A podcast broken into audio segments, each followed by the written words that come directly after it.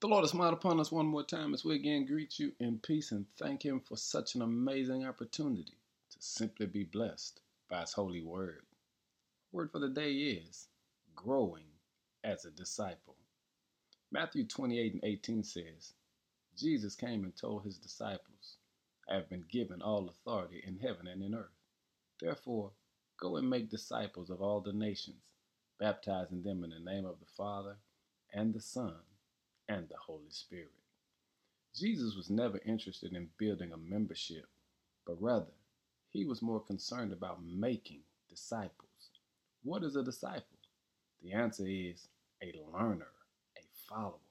You see, it was common for teachers in ancient Israel to have disciples devoted to their teachings.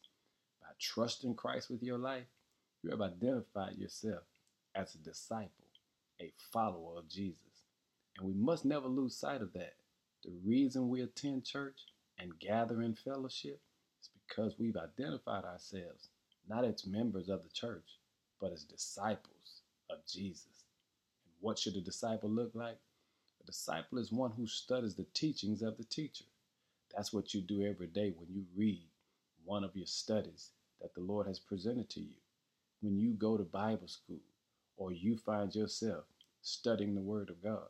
When you are present, present, and present, all you're doing is reviewing what Jesus told you to review so that he could grow your life.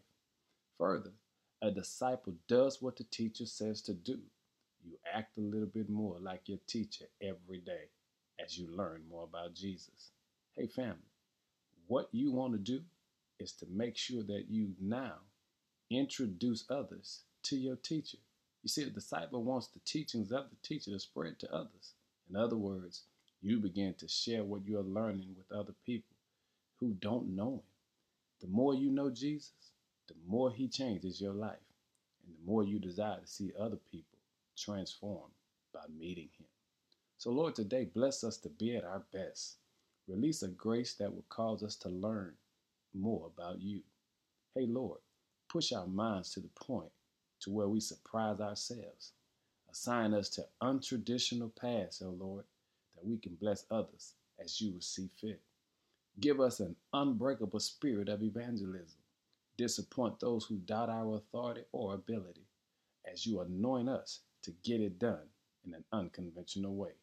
Because, Lord, we want to be your disciples in an amazing way today. Thank you for this opportunity to grow closer to you.